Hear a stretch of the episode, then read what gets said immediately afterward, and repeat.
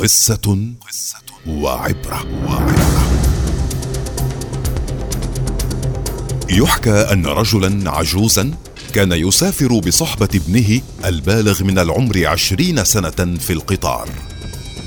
خلال الرحلة أبدى الابن الجالس بجانب النافذة الكثير من البهجة والفضول فأخرج يديه من النافذة وشعر بمرور الهواء وصرخ.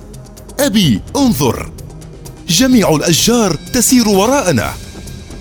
فابتسم الرجل العجوز متماشيا مع فرحة ابنه. وكان يجلس بجانبهما زوجان يستمعان إلى ما يدور من حديث بين الأب وابنه.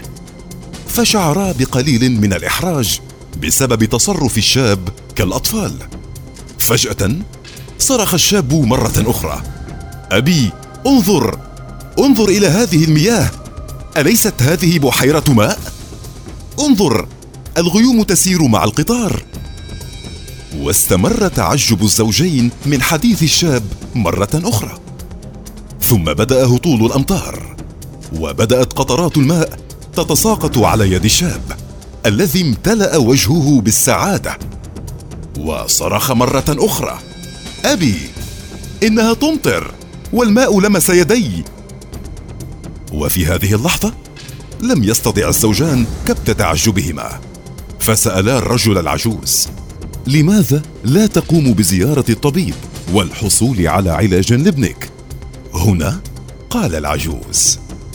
نحن قادمون من المستشفى حيث أن ابني أصبح بصيرا لأول مرة في حياته.